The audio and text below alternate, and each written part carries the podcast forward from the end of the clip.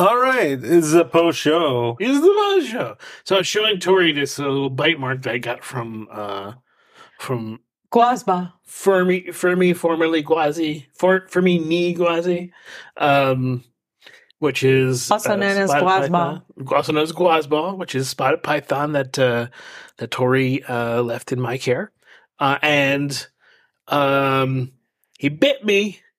MFer bit me. He's a nice. He's, he's about three foot long. Spotted python is about a, the width of like a I don't know a quarter.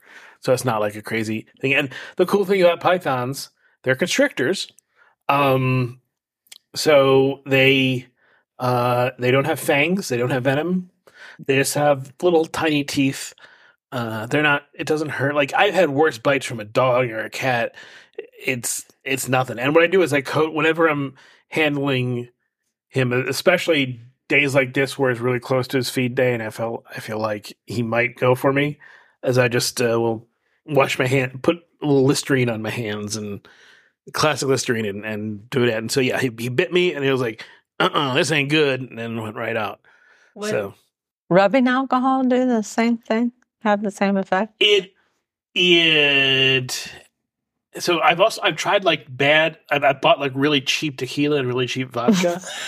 Like the eight dollar big ones. It, I, don't- I don't know but it, like Listerine works great. Listerine I Yeah. found is is very very effective.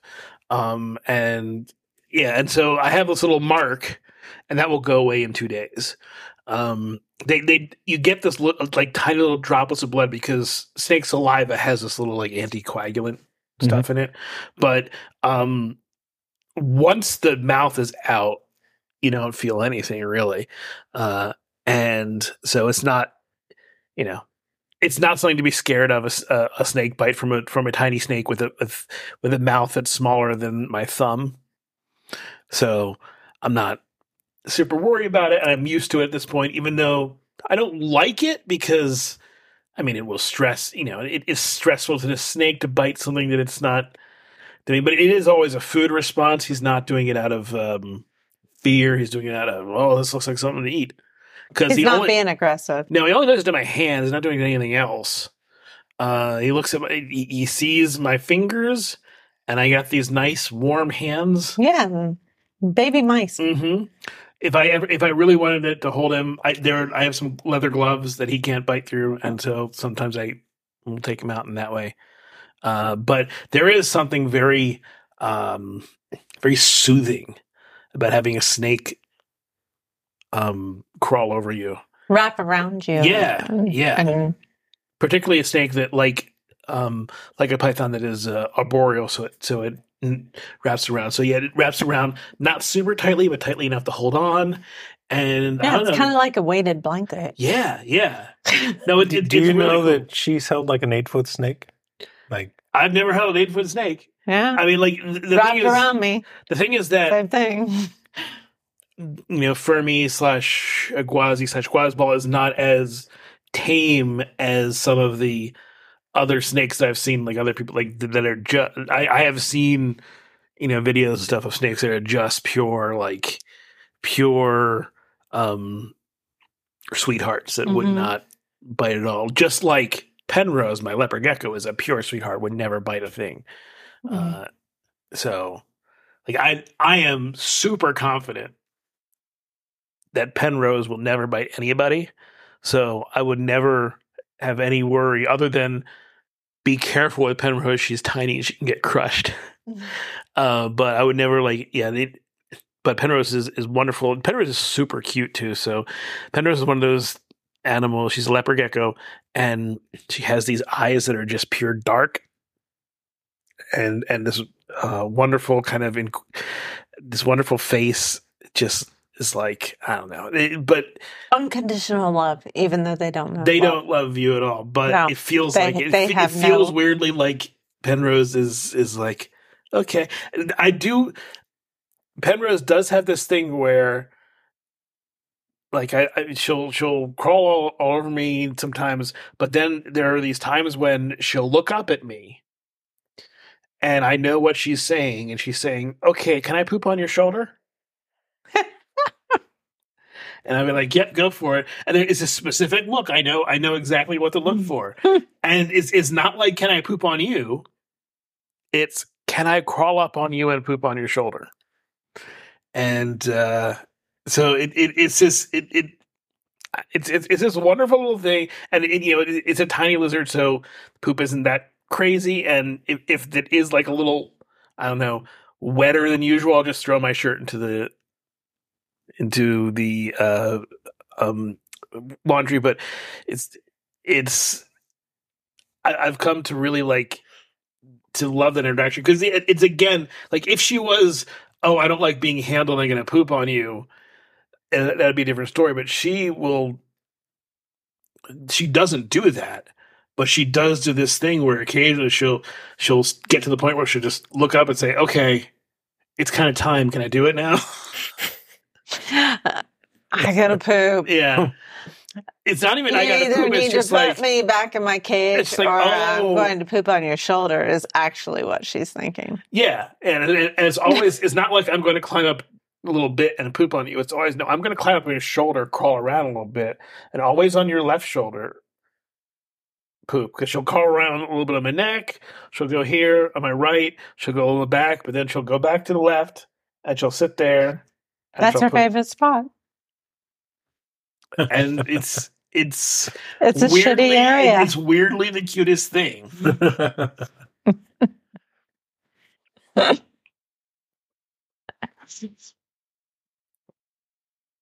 Wonderful thing about having pets. Oh yeah. I wish Cooper would poop in one spot in the yard. Sure would make my Not life on my easier. shoulder though. Not Yeah. I, I said in the Well, yard. See, Cooper is too big a dog for for that to for for the whole Like- Cute little. for for pooping to be cute. I'm not saying it's cute. I'm saying I just wish he would pick a spot in the yard that he would designate as Yeah, the area where he decides to dump everything out yeah. instead of scattering it everywhere. And I would say, and, making and it's great that I'm talking about this while I'm while I'm eating cheese and crackers, well, man, a runny cheese especially. But um, his poop's not runny usually, so it's okay. no, I mean, nice thing about a leopard gecko poop is um like a rabbit. It's kind of like pellets. Mhm. So It's a great way to start the post show. I am happy to start the post show with poop every time because poop is natural. Remember that? Remember that book? Everybody poops. Everybody poops. Everybody poops. Everybody poops. Let's. You know, I understand. Is understand. it everybody poops or is that everybody shits? It's everybody poops. Everybody If it was poops. everybody shits, I think that's a little bit. It'd be banned from all schools. yeah, No, the words Especially, well, at least in sleep. Florida. right. But that you're not going to find that in your middle school library. Not in Florida anyway. I don't know what you'll find in Florida. You'll find like Nothing. the Bible Yes. and Rush Limbaugh books. King James like. Version Right. only. Right. Sorry. I need to keep my political and No one's religious listening to this. It doesn't matter. myself. You don't. the only the only people listening to this are, are the few people our, our fans on Discord. Hey everybody, and um, AI from either mm-hmm. now or the future, which is just scanning this to to get some sort of idea. And the thing about AI is, again, I think we talked about this before, but AI, at least right now, at least in 2023, AI doesn't actually make things; it makes things shape like things. So if you want an answer to a question, AI will not give you an answer. It will give you a response that's shaped like an answer. And you have to understand that and work with that. Mm-hmm. Yep. Mm-hmm. That's my AI rant. I mean, I guess I have more, but Your weekly AI rant. my weekly AI rant at this point. So, what do we want to talk about on this post show? I want to talk about how to drink. The YouTube channel we've been watching. Found a new awesome YouTube channel. It's called How to Drink. Guy named- Shannon, you don't seem to feel it's awesome? No, What's it's that? a- I what was your love reaction? the show. Oh, okay, okay. no, that was. No. Uh, oh, you're right. Yeah. Yeah. Sorry. Um, Mm. It's it's a guy who's he's doesn't work as a bartender, but he bartends on the show kind of thing. Makes a bunch of mixed drinks, cocktails, things like that. Have you researched his history? Because I want to know. A little bit. He had to have been a bartender in nope. his past life. What's his name? Really? Greg. Of course. Good name. Yeah. He doesn't really like share his last name. I'm sure I could dox him and find it, but Reminds me of something, but continue. um he does a show he does a bunch of different varieties of episodes you know sometimes it's just like what's the best way to make an old fashioned or a margarita or whatever mm-hmm. and then there's like i'm gonna make crazy ass tiktok drinks or i'm go oh one of the favorite ones is people send in ridiculous ass bar orders that like people in the industry have Legit received Bar orders. uh, he makes them, you know, and the, like they're so bad, and like you know, he reacts when he does his. He does. He makes the drink, makes the drink the way he thinks it should be made. Sometimes he'll try to improve upon the drink if it's like like he was trying to make like Malort be good kind of thing in one episode, right? But then it's like he's doing his tastings, and there's a caption on the side of the screen where they put his tasting notes down, but they're all snarky shorthand kind of things, you know. So that's super fun, you know. I Um, like when he goes to the chain restaurants and orders the drinks and puts them in the Yetis and takes them back to the bar to. Yeah. that's one of the whole series that they do is where they uh, Yeah. go to Chili's and order a couple of their signature cocktails, and then he tastes them, shits on it, and then make tries to make a better version of their signature cocktail, and well, I mean, that's what we did on showing, but that's what we did with um the the Pittsburgh uh, ham barbecue. Mm-hmm. Right? Is take Yeah. that this shitty mm-hmm. sandwich, make a way better Yeah. version of it. Yeah. take the idea, turn it into something really good, as opposed to whatever shitty McDonald's oh version. Oh my mm-hmm. God. And McDonald actually McDonald's is McDonald's insulting is better. because yeah, McDonald's is food science like to its core, like figuring out the exact chemical composition that will that will light your taste buds up. Pittsburgh ham barbecue is not that. no, it's ketchup, Worcestershire, and Isaly's chip chopped ham yeah, it's like the it, And a it's crock on, a, on a white bun. on a white bun. with nothing else, Nothing. Mm-hmm. not even But you put those three ingredients in a crock pot and you let it sit and you let it. fester. Yeah, I was going to say fester, but I was trying to think of a better word. All day. Mhm. Meld. Yeah. So Mm. um, it, it meld those beautiful flavors of ketchup and Worcestershire and But Isaly's ham. The, the point is, there is Together. stuff. There, there is a flavor there What? that The- can be turned into Huh? something good, Oh yeah. Okay. Yeah. But you got to be more strategic about how you go about it, and use good ingredients and use and and Mhm. figure out how to balance that out. There's more ingredients Yeah, than Yeah, and ketchup and, not- Worcestershire. and then not make it into a gooey bread thing that just turns into this. One Yeah. of the um one of the sh- the show we watched last night from How to Drink was kind of a clip show of like the worst drinks that he's ever Mhm. made, and they were from several different things: the bar orders, the this, the that's. One of them was Malibu pineapple, which is you know like Malibu, which it's not rum strength, right? It's only like thirty. Yeah, right. It's actually like twenty something. It's like yeah. thir- Yeah, 20, it's 30 twenty something. uh, pineapple version of that Malibu pineapple old fashioned.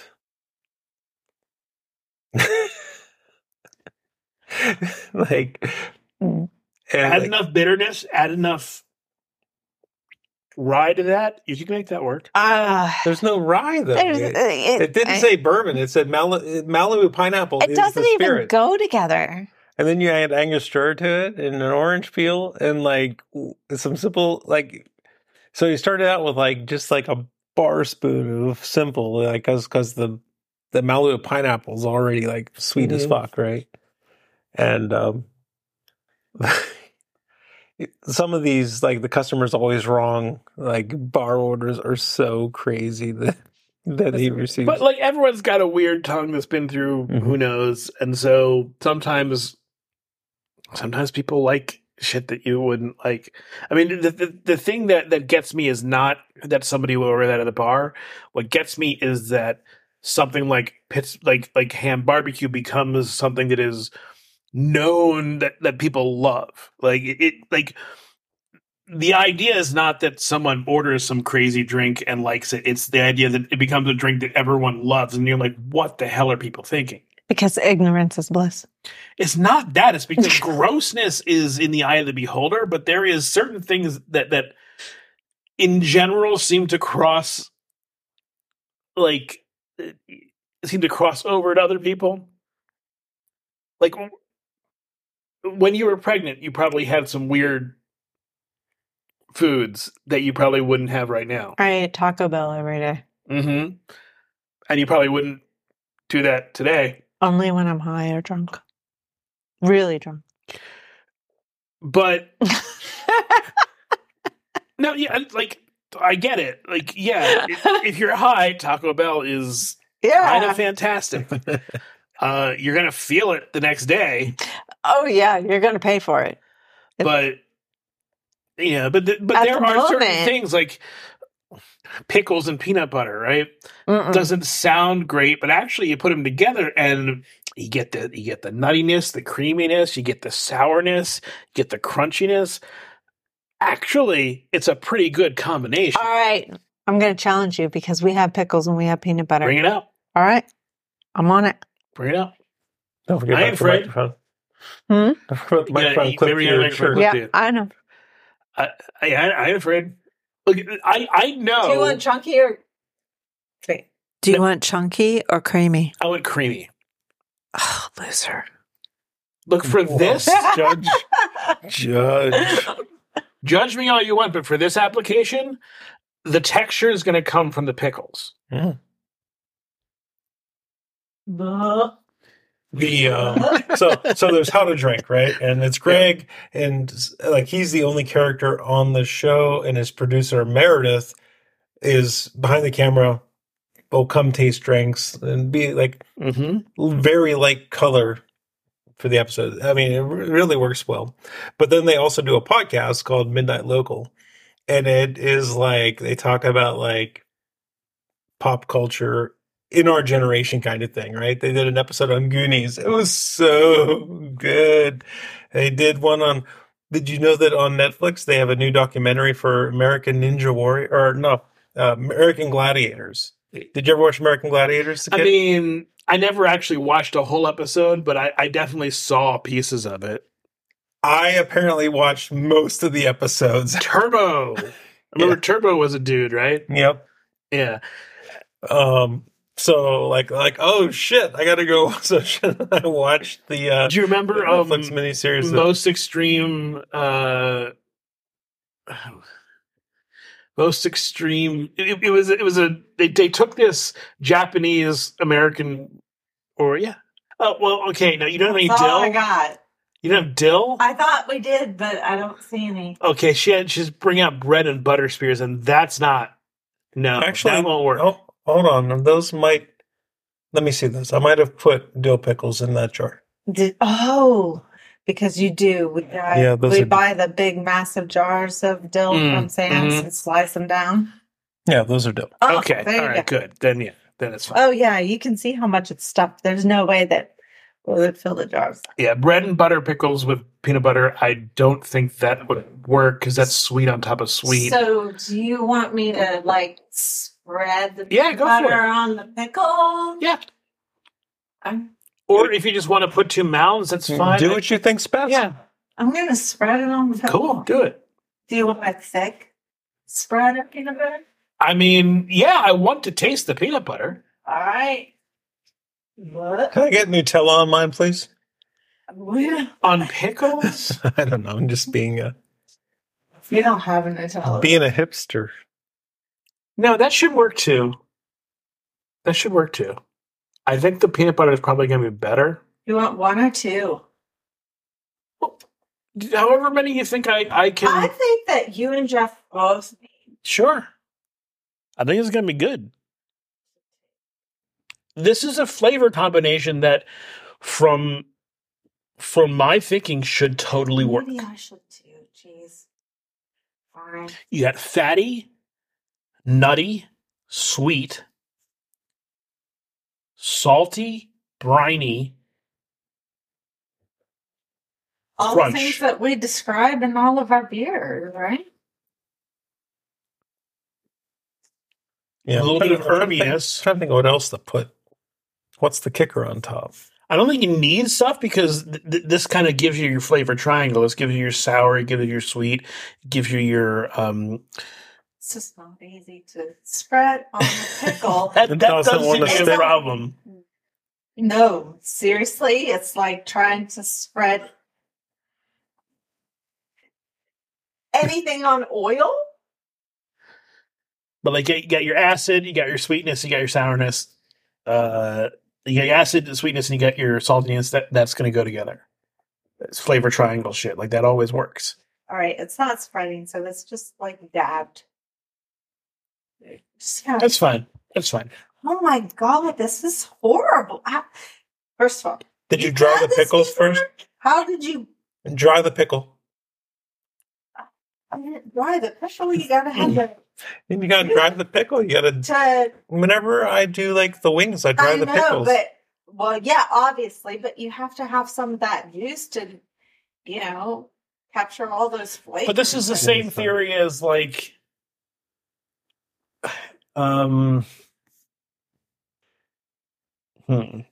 What's a similar thing? Sriracha and peanut butter go really well together, as an example. oh yeah. Um, sure. I mean, it's, it's like think of it, it's basically like sesame and you know sesame noodles, right? Um,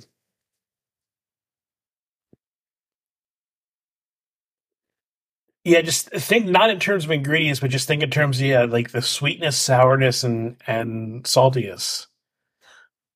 When you do that, it doesn't really matter what they are. That that's sort of what you know Chopped was all about, right? It wasn't about what is this ingredient? It's like what's the flavor that I'm getting here? How can I combine it with things to make something that's tasty, regardless of what weirdness I'm it's put in front of me.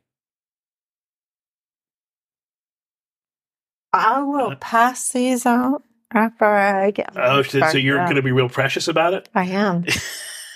So don't right. start getting grabby here. All right. So these are long dill pickles with some Skippy. Or no, Peter Pan. Thinly Peter sliced. Well, yeah, because Jeff and I eat crunchy peanut butter. I mean, I think Jif is the best peanut butter, but hey. It's not really peanut butter. It's peanut butter with molasses and other stuff to it. So All right, Greg, you're getting the biggest one with the most peanut butter. give it. And I Slice want them into like. No, no, What? it's okay. I'll take the whole thing. I'll just take the big thing. I No. just thought slice them into like finger food sized. I mean, I'm if you want to do that, you can, but I'm I'm not going that. I'm not a pussy, so I'm going to take the whole thing. Thank you. They, you're welcome. Oh, I guess I can't be. Which one do you want? I want this. one. All right. There you go. I barely got any peanut butter on mine. So you yeah, want I mean, more I peanut will butter? I'll admit, get you more peanut I butter. will admit, it looks gross. It does. I mean, it's this green slick thing with this gooey, uh, tan nougaty stuff on top of it. But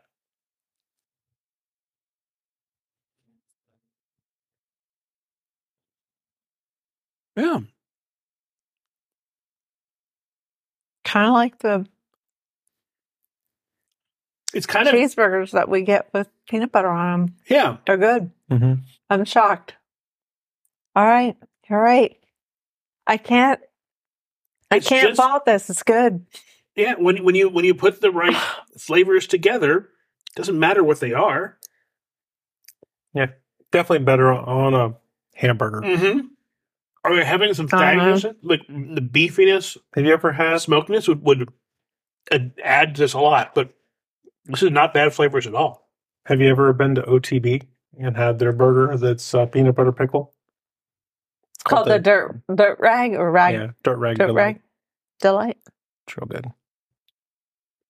Totally forgot when she this whole ordeal. I totally forgot about that burger. Otherwise, I've been like, Well, as soon yeah. as I started serving it to you guys, I was like, wait a minute. dirt rag.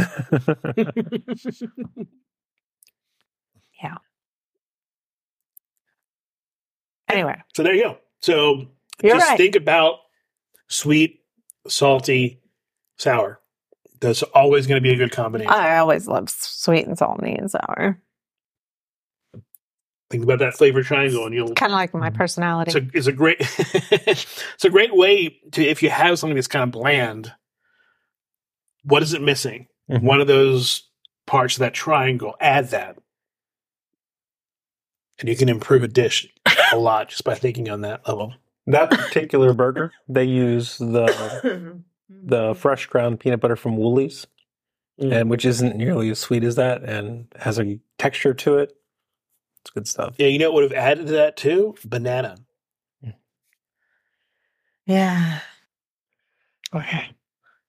Banana and peanut butter are really great together, and then you add the tang from from the pickle. PTSD for me. so I did you notice that there um I don't want to talk too much about this, but I did think it was funny that uh Hunter Biden has a um uh, now a special prosecutor Mm. and his name is David Weiss. That's my father's name. so I called my dad and I was like, So what's going on with Hunter Biden? And he was like, What? Aren't you prosecuting? He's like, "Ah, I get it. So uh, a guy that Shannon and I work with, his name is John Dean. Well, oh, yeah, actual related. his dad is the John Dean. The John Dean. yep. My um, hold on one second.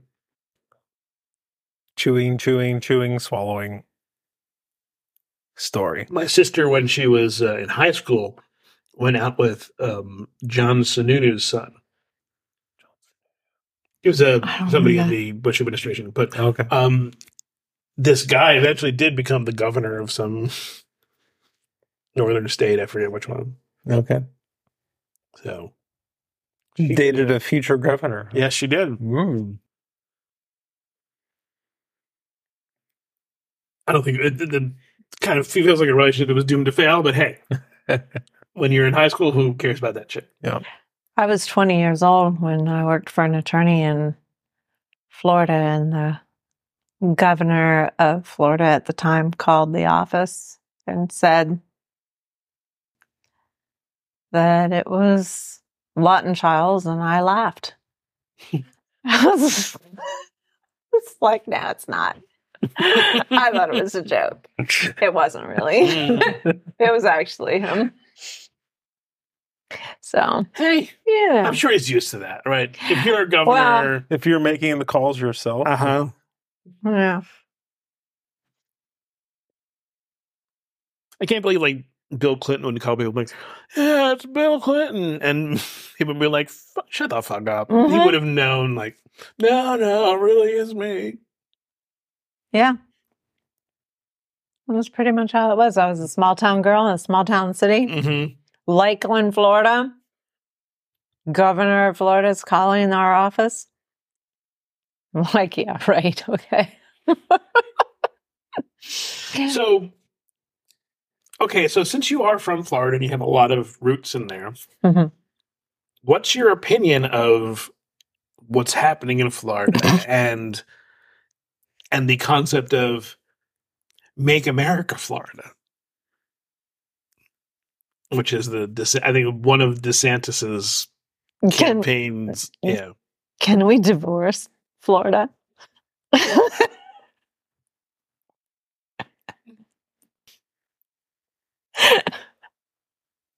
Yeah, what's the process to kick a state out of the country? How's that work? uh, I don't believe there is one.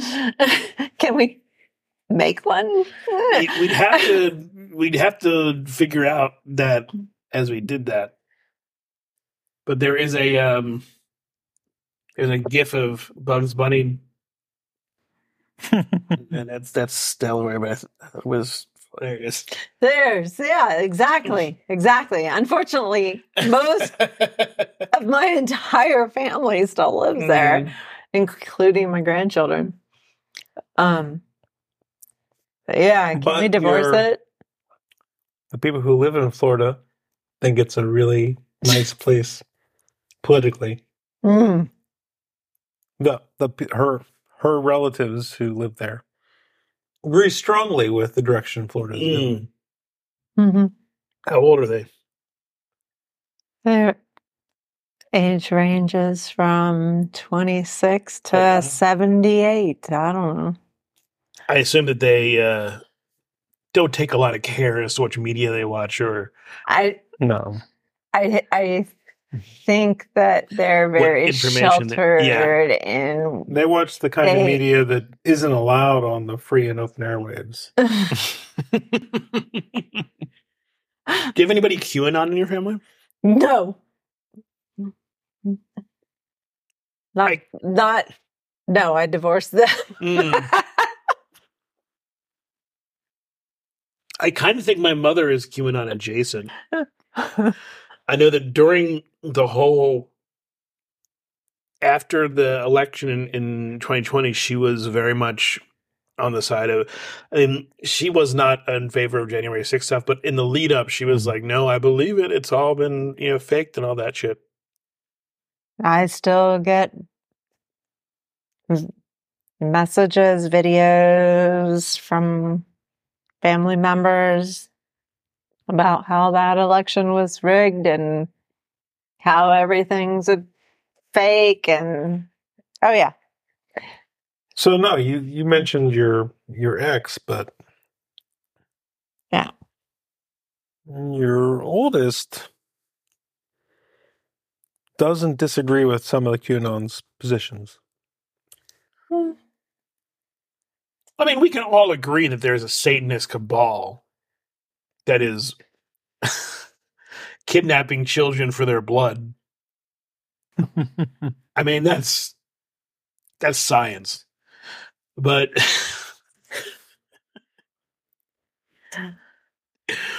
it, it yeah, it's, it's it's weird. I think the the the, the most the, the hardest thing to accept to me about all those about all this stuff is that it's not idiots who fall for this. I think that like because I, I I went to a time when I was interested in the flat Earth movement, and what I found when I was sort of digging into it was that for the most part, the people who are in that are not idiots. If you're an idiot, you don't question it any you don't question one way or the other. If you're if, if you're a complete moron, you're not you don't even care about it so much. There's a plane landing nearby. On our house, maybe? okay, I guess it's starting to go away. um but See, I I don't I don't feel that way. I I but it's people who are incredulous and who are who will take information from sources that they don't bother investigating.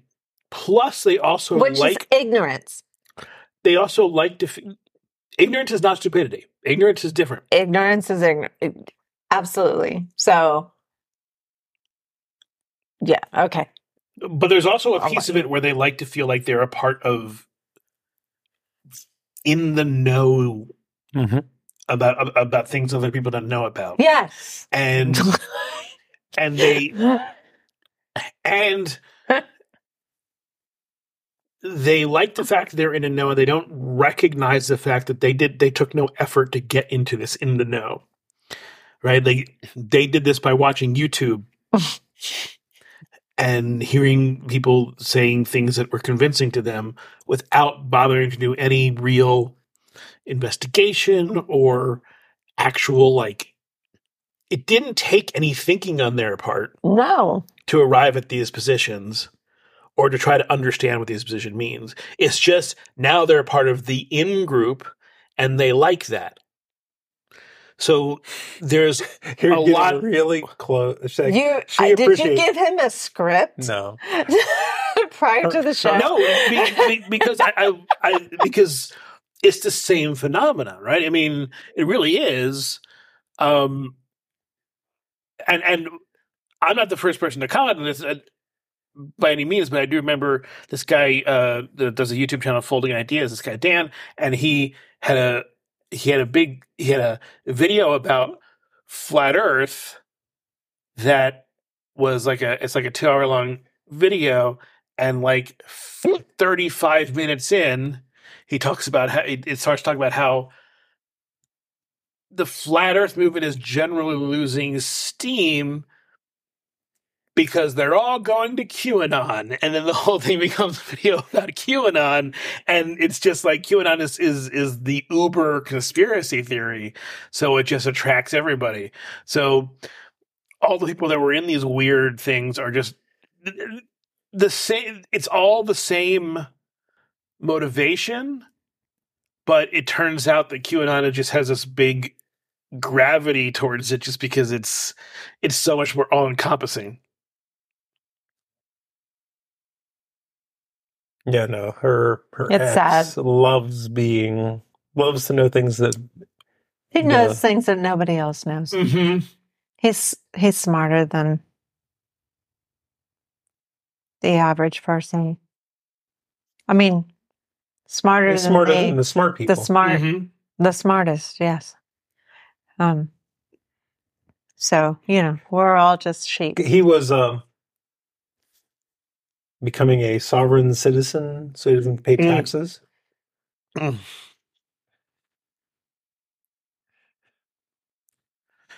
But you can understand the um the thread that starts that in the sense that legalese can look like mumbo jumbo if you don't understand it. And the idea that, oh, if I just repeat the right mumbo jumbo, then it has sort of a mystical power. It doesn't. The legalese all has roots in the stuff. And if you become a lawyer, you understand what all that means and the reason why it's so complicated and all that other stuff because they're it's a society with a lot of things happening, a lot of gears turning, and there's a lot of situations that come up. Uh, and you got to solve a lot of disputes. um, but there's no magic legal words that you can say to get yourself out of problems. um, the only thing that seems to be able to get you out of problems is money. which he doesn't have. Yeah, the the it was this whole thing where he was posting these like cryptic things like if you know you know and it was this letter to like the Prothonotary of South Carolina or something like that. and- This- the state David was born in. Yeah and uh, I, I tried did some research and it, you know like he, yeah it was the whole sovereign citizen thing Yeah. Also, the the I hate how it's the the phrase "do your research" has been totally sort of demolished because do your research now means watch a couple of YouTube videos. Oh yeah.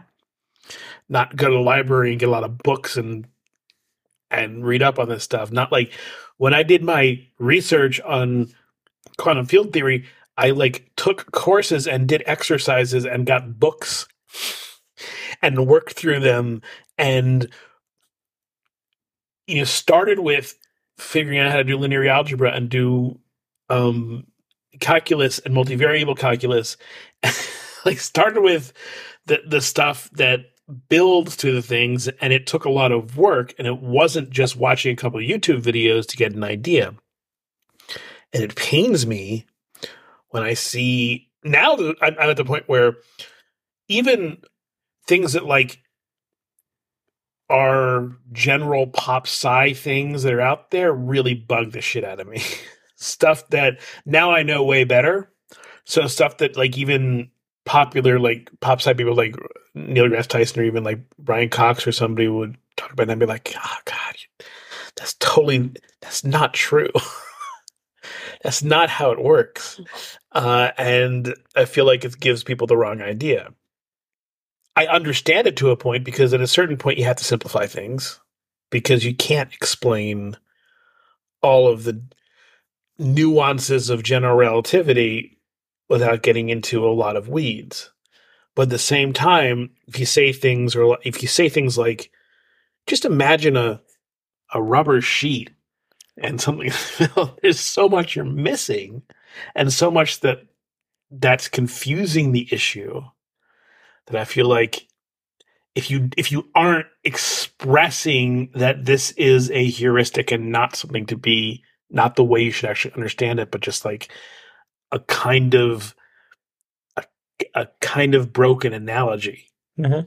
And I don't think that's expressed enough. I have a real problem with how some people treat black holes in, in pop sci.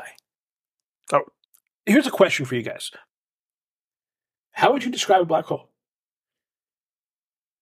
What do you know about them? How would you describe them?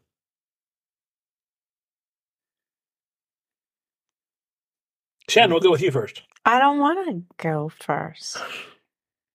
I'm- I don't know enough to be able to No, answer the that's question. That's fine. I, I I know you're going to be wrong. That's I'm not looking for.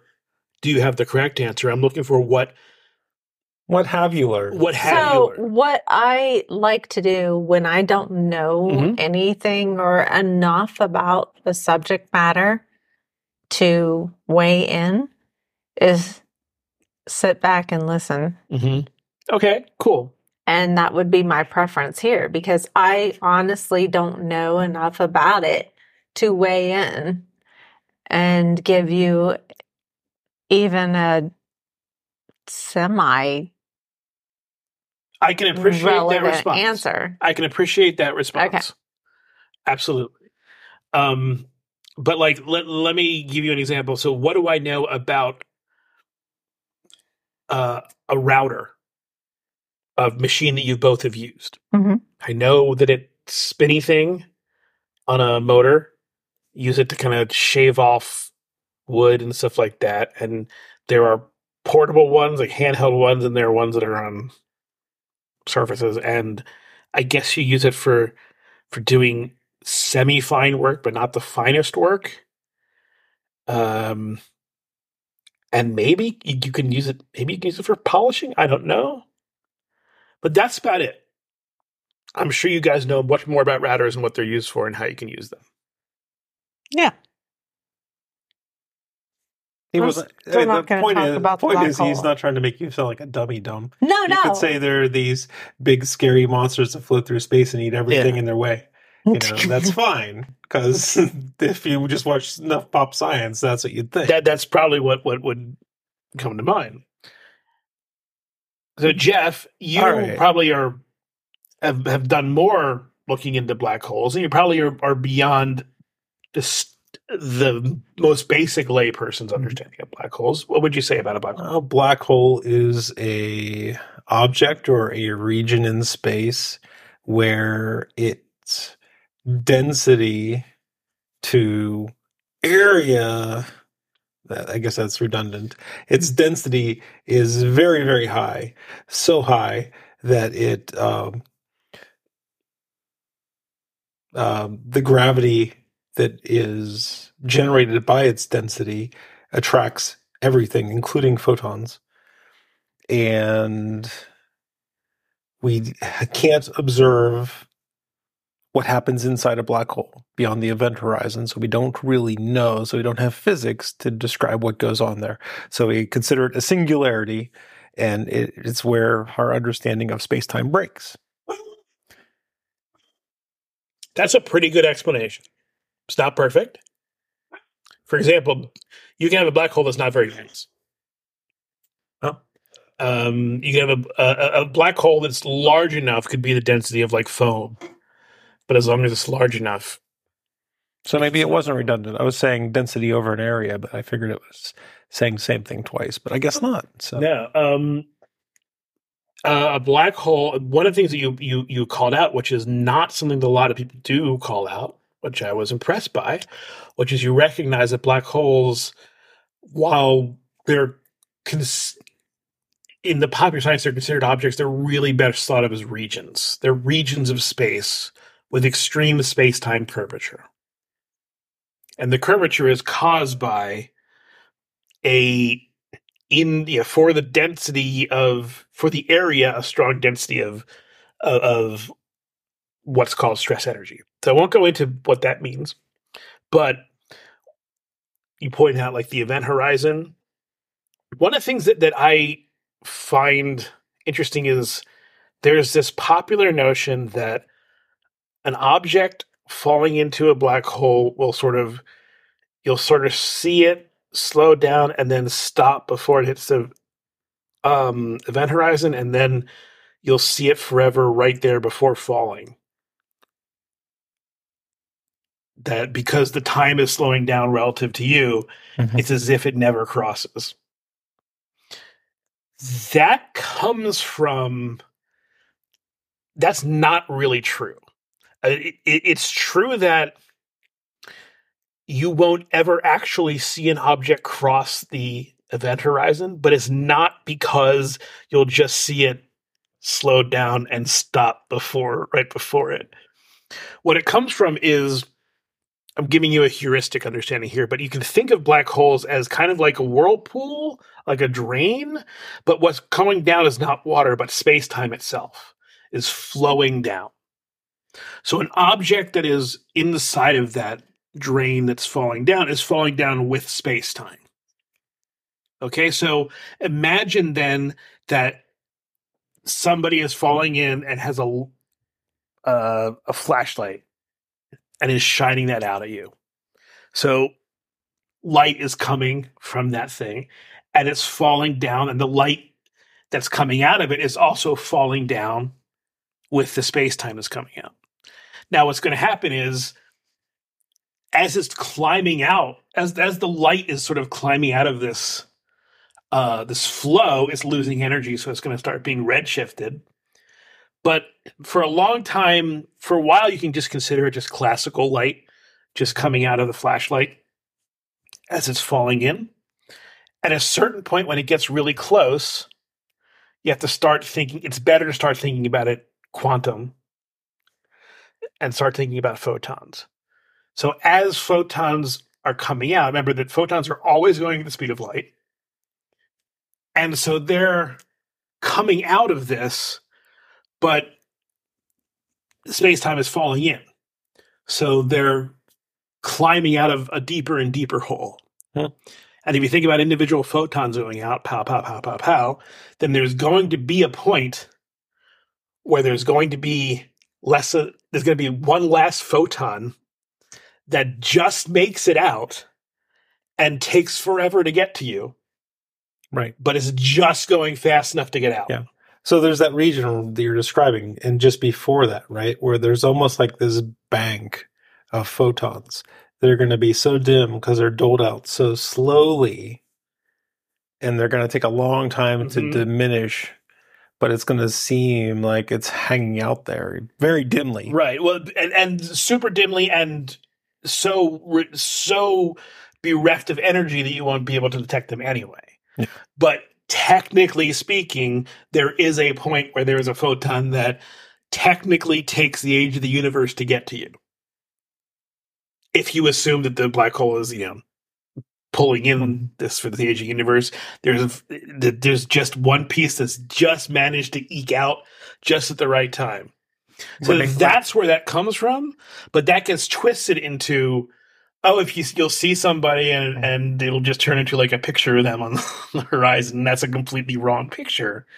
But I went to a lot of stuff to describe that to you, and I think you have a better picture of what's going on. Again, that's still sort of a heuristic. That's not. I wouldn't say that's an accurate mathematical picture, but that's a much better understanding of what that means. Maybe it's the the beverages. What's the lowest energy photon? So the lowest energy photon would be a photon with the with the wavelength of the observable universe. Or I guess technically a wavelength of twice the observable universe because you could technically observe something that is half a wavelength.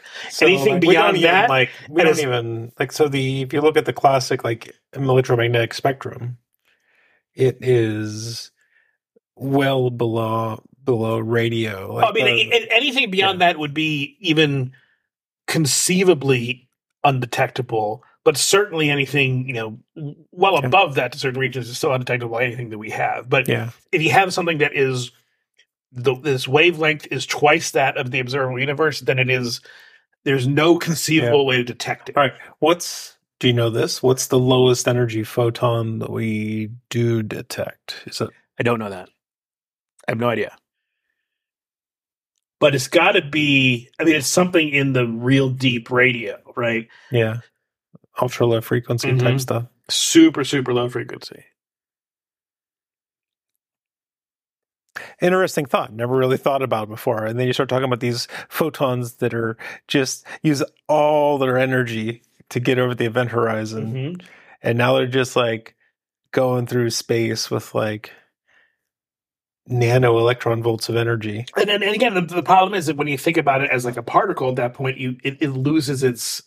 You can't think of photons fully as either particles. We need or to waves. change the subject. Shoot. Sorry. She's getting ready for No, bed. You're fine. You're fine. You, you can't think of part of photons as either particles or waves because they're not either. Mhm. They're I'm here. just- in certain circumstances, it's, it's better to use one for the other. But when you're thinking about a super long wavelength, you're you're more talking about sort of a classical description that's easier to think about that. And what does it mean for a photon to have the? it- It's it's just an oscillation in the electromagnetic field, Mhm. but that's going to get lost amongst everything else. It's like if I if you imagine dropping a pebble on one side of of the planet, that ripple will eventually reach the other side of the planet, but it's going to get so Well, you'd have to measure it for like seven billion years to to, to see half the wavelength. Yeah. yeah, Okay. and it's going to be it's going to be swamped out by everything else that's much brighter and is going to and, and is going to um be so much stronger that it's just going to like that's going to just get lost in the noise. So I think that the question that you're asking is what's the what's the lowest noise by which we can detect photons, and I think that the that that's probably something like LIGO or something like that. And LIGO is the gravity Right. one, right? But you're talking a huge interferometer that is mm-hmm. Yeah. kilometers kilometers in length. But yeah. Sorry, Shannon. Let's go to a subject that you want to talk about because I know this. So, is what do you think about Trump and all these indictments and this election coming up? And It's fucked. what are we gonna? What's gonna happen? What's your oh, prediction? Oh, I, I, I, I, I don't want to put myself in the prediction game because I have no idea. okay, what? What? How do you feel about what's going on right now? Well, I feel like 91 indictments is a lot of indictments. Do you feel And like he should be allowed to be in the running at this point? I mean, I it, it's shocking to me that 20 years ago, Howard Dean got was was riding high and then got kind of th- thrown out in favor of John Kerry because he made a he did a roar at one Made a weird howl. made a weird howl. Uh, and that was enough to knock him out. And, thi- and this guy is doing fucking criminal shit and uh and saying racist shit all the time, Mm-hmm. and people love it. So I don't know how to interpret that. The only thing that that I feel like as a person who is not at all a student of history, someone who likes history but has a layperson's understanding of history at best, this is not without historical precedent. There have been plenty of people who are populist weirdos like this who have had pull. I don't think that there's been one on this level before, Mhm. but there hasn't really been media on this level before either. So, so a lot of weird conflicts is going on. If I had to guess, based on how it looks now, I don't think this guy he has pull in in a in a base of people, but it's like around thirty percent. There's, I think this is would be like a um a Mondale Reagan election. He, he would lose like forty eight states. Do you think he would lose if he's running against Oh Biden? yeah, oh yeah, totally. I think Biden would cream him. Even though nobody likes Biden. but nobody wants that shit again. Especially now. There's a group of people there, there's there, there's a there's a definitely a percentage of people that want that again, but that's not what most people want. And most people are tired of that shit. Yeah. The, the majority of people, and that's enough that in every state, like you're, uh, you're going to see like, assuming it's Trump versus Biden again, people are going to hold their noses and they're going to vote for Biden. That's how I see it now. You know, a, uh, I, a I mean, year I think and, the and three Republican, months. the Republican primaries are going to be the interesting thing, Yeah. right? Because Mhm. those are the people. Are they Trumpers or are they? DeSantis No. is Yeah, DeSantis has kind of imploded a bit. I mean, totally, Yeah. totally. yeah. you got Pence running. Like, what but the I, f- I think it's still the last I checked, it's still I mean, Trump and DeSantis are are Uh, DeSantis is like definitely I- I- I think that- higher in the I percent. think slash hope. Here's my prediction. Greg won't enter. Is that they're both just go. They both they peak too early, and it's going to be. What's Marco Rubio doing these days? Right, it's going to be like someone like that. You know, it's this this uh this other guy. What's his name? Can't we find Trying somebody think. better? Oh no, Can't we No. find they all have real jobs. Democrat? nobody Funny wants to put themselves in this position. It, it, it's it. I I mean, mean, the people who really want to wield power want to do it from behind the scenes.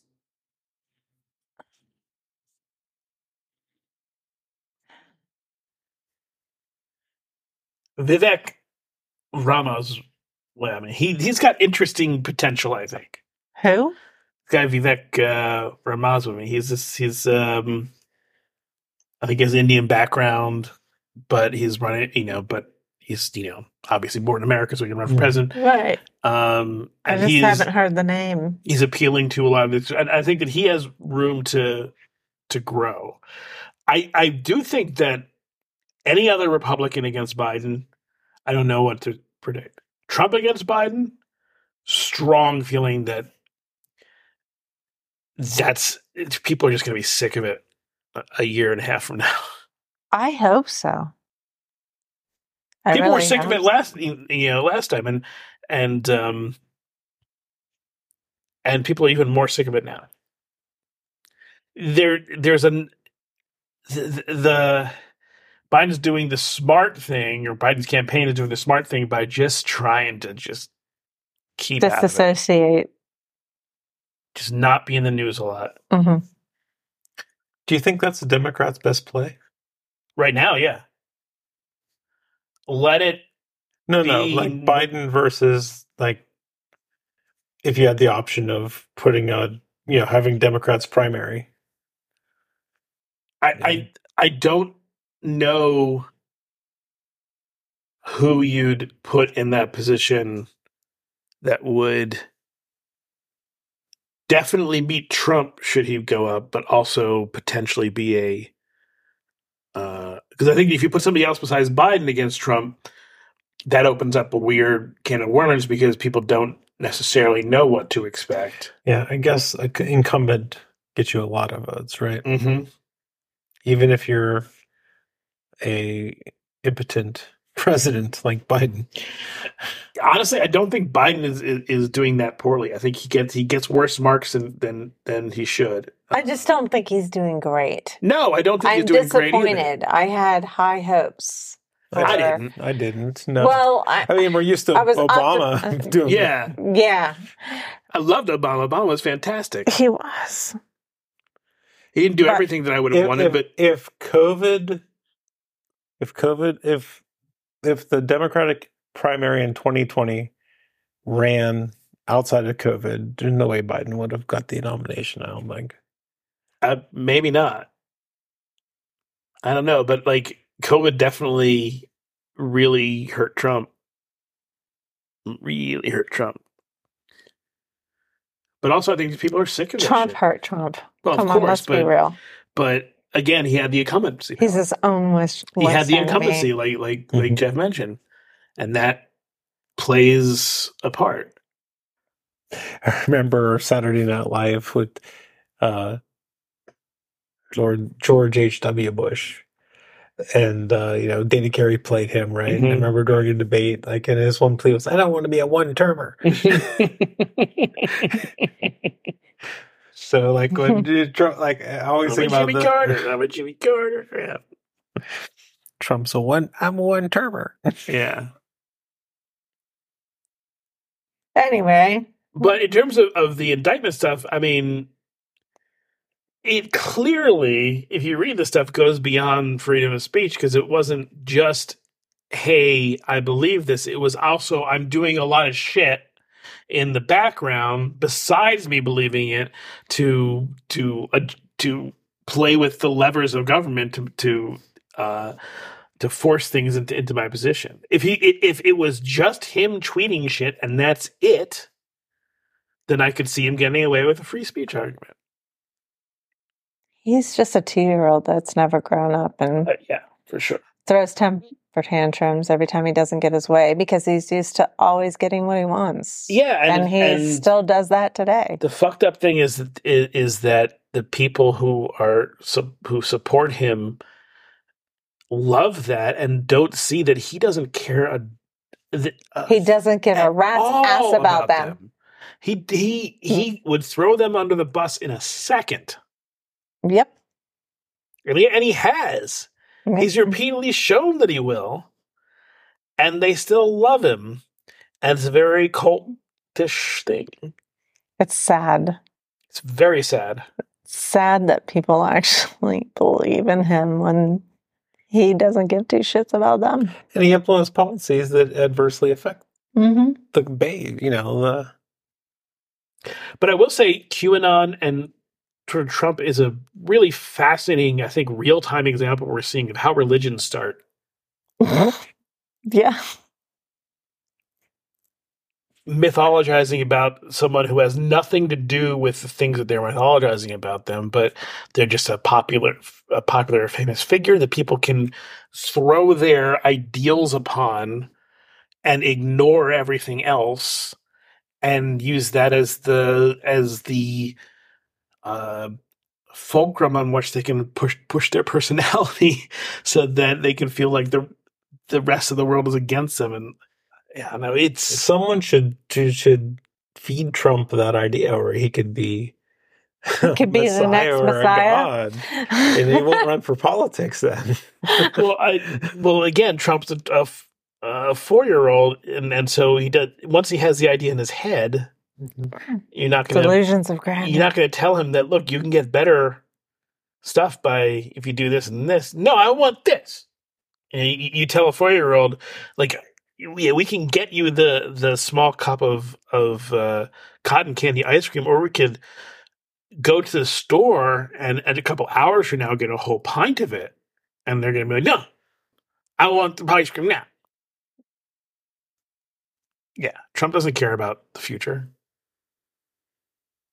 On some level, he must know he's going to die soon. That's all.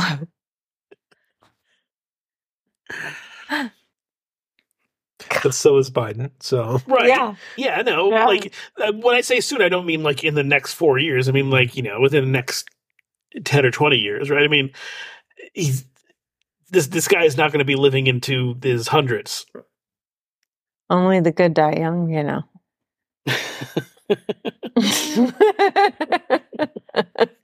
well, there's that was that line from Batman, which is you, you either die a hero or you live long enough to become a villain.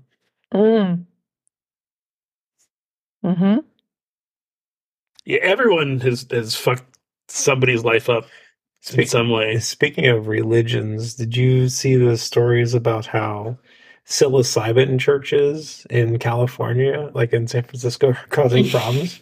Like, 'cause, like, like lawmakers don't know how to like shut it down, right? Because Mhm. they're scared to shut down a church, but there's these psilocybin churches. Well, they, they did that before with with with, with the churches that had marijuana as a sacrament yeah, and other things like that. I know the Satanic Church is trying to do things.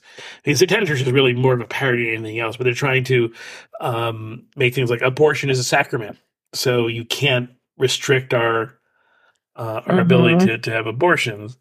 Um, and what they're doing is they're they're challenging the like the the legal basis for this Mhm. stuff, and so I, I mean it's silly, but on the level of well, if somebody's going to do it, I can appreciate that you know they're doing it for I think the right reasons. But of course, I would think that because I'm not a religious person, and I I, I think religions are silly. Um, that said, I psilocybin church sounds pretty good, right? That's a really good loophole. no Really good loophole. That's not what I meant. I mean that. That said, I've studied science very deeply, and I would be lying to you if I said that it wasn't silly. There are things that, that I've learned that are ridiculous. The only reason why I have any respect for them is that we can demonstrate them in you know that there that the model works the model does reflect mm-hmm. reality. And i lose respect for things like when string theory gets into weird areas where there is no connection to reality and it's just assumption upon assumption while i now that i've learned more i understand a lot more the motivation behind string theory i don't find it as obviously ridiculous as as I want like obviously false as I once did, I do still feel it's ridiculous to put faith into this thing that we have no uh, demonstration for. I can understand thinking that this might be right, but when things keep showing that either there's no evidence for it or there's no way we can figure out how to get any evidence for it, I lose my interest in whether it's an interesting model or not because I care about reality to the point that we can experience it, not about the crazy things that might be going on. I care. Everything is an interpretation, everything's a model. When I say an electron, there's no such thing as an electron. There's this there's this thing we can point to and we can demonstrate and model it, and that's what we call an electron. But an electron, you go to an alien, you ask them what an electron is, they may have a completely different definition and completely different rules for what this thing is that mix with something else that we're not dealing with.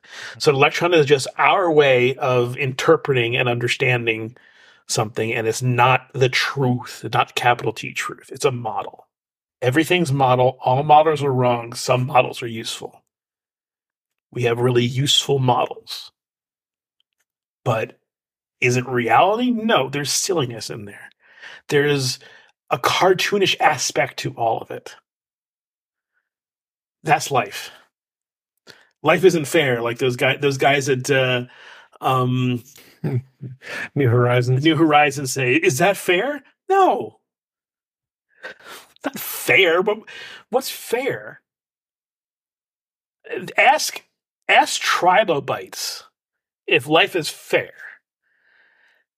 Trilobites were on the planet for 200 million years.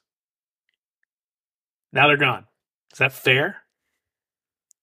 Primates have been on the planet for maybe a couple million years, maybe 10 or 20 million years in total. Mhm. Is it fair that we get to take over the world? That ain't fair. But I will tell you, I had this argument with with, um, with my brother in law. Like argument is is too strong a way of putting it, but this discussion, which is that because he was like, it, it's, nature is balance, right? Nature is all about balance. No, that's that is absolutely wrong. That is a completely incorrect view. Nature is, particularly life, is everywhere and fucking relentless.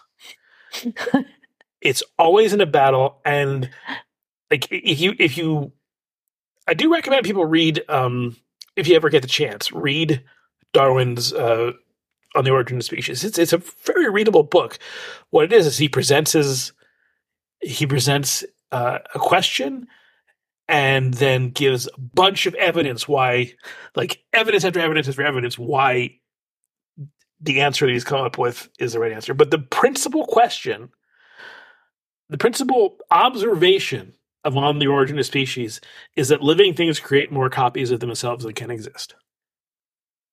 Okay. So, like, why are there, uh, you know, why do dandelions have so many seeds? Right? Why do, um, why do you have so many much sperm? Why why is why do roaches have hundreds upon hundreds of, you know, uh, um, larvae and stuff like that. Nature is a competition, or life is a competition at its core, and every single form of life would take over the world if it could. Daisies would absolutely start using fossil fuels and plastic if they felt that if they were able to use it in a, in a way to dominate the world. Doesn't matter how pretty they are. Doesn't matter how cute things are. I feel like I'm watching an episode of Rick and Morty right now. But so so it's we just happen to have stumbled upon very effective use of these resources over a very short amount of time. It's pretty unique, very unique in terms of life as we know it. So we've got that covered, but all types of life is unique. But in terms of taking over the world, everything will take over the world. If I've had the chance. That's that's just the the basic thing that Darwin that, that is sort of the basis of evolution that Darwin figured out. And it's a troubling thing to realize, but it also explains so much. You have competition both between different species and intraspecies and let that run over huge amounts of time. Imagine if the trees had the knew they had the control that they have. Then you get that Shyamalan movie, right? The uh, the happening. Yeah, I don't even know. But no, like yeah, like definitely oak trees would take over the world if they could. Just that's what all the acorns no, are it's right? that fucking. I'm just saying, turn off the oxygen for a little bit. What's that weed growing in our backyard that that would take over the world? That is No, trying to take weed? over the that. The, Yes. the age knotweed. Well, my favorite. That's trying to take over the world. Actually, I think it's dead. I did. I think I Is can, it's not up right now. I looked yeah, I looked two days ago. The stuff growing through the trees, killing the trees. That's just grapevine. I'm talking. I was I was talking about the knotweed. One of my favorite examples of this actually comes from 2 billion roughly years ago when life on the earth was very very different there was nothing in uh there's nothing in on land at least nothing that we would recognize on land there certainly weren't any animals. Uh and the atmosphere was mostly carbon dioxide ammonia other shit like that. And slowly but overwhelmingly a species developed and started to pollute the atmosphere and change it significantly killing huge amounts of life on the planet Mhm. ridiculous amounts of life on the planet. This horrible pollutant was oxygen. Yeah. and this was blue green algae. And they changed the world. It took a lot longer than say humans are doing. But same thing the reason why the world has oxygen is because this took place. Called the great oxygenation oxygenation event. Look it up. Uh, and this is cha- a species changing the planet is not without precedent nor is it um, against nature. It is in fact extraordinarily nature. It's good nature. It is it is nature Nature succeeding doing its beyond its wildest dreams. Blue green algae. Turning the turning the earth. Shannon just got back, so I'm explaining to her. Blue green algae turning the earth from a reducing atmosphere into an oxygen filled atmosphere. Oh, And totally changed the earth. You're like, I've studied this. yeah, I know all about them. You know, that that that old that me. old yeah, chestnut. Um just don't ask me any question. but It just paved the way for animals to to live, really. Mm-hmm. Yeah. And then the other things that were alive either died out or they figured out how to live with it. Mhm. And uh, yeah, Probably horribly horribly corrosive for a lot of things. extraordinarily, no oxygen when you cut an apple, what turns an apple brown is oxygen. That's why you stick it in water Mhm. right away. Right. Oxygen is. and a potato. th- there's a reason why they call the process of of uh, giving up electrons oxidation. Oxygen is very pa- like it's very powerful oxidant. it does the job.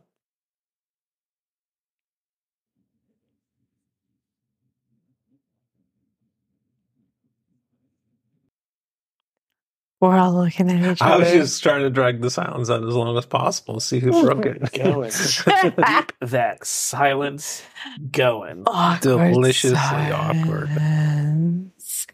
But see, I feel comfortable now with you guys. I don't, you know, silence doesn't ma- matter to me because I I know that you guys aren't judging me. I'm not up. judging you guys. But it does suck for radio. What time is it? Probably time to wrap this thing. Yeah, it's about eleven Is thirty. it? Oh boy. Well, thank you all for listening to our post show nonsense. Yeah, It's not nonsense. It's Well, very No, it's th- this is- I mean, I mean the thing is, like we depends- we it, it's it's perspective. We got together and we had these conversations for probably a year before we decided to start recording them. Right? I mean, so this is just fun for us. Yeah, it is. yeah. Good night. Good night. listeners. Thanks for listening. See you next time. Stay frosty.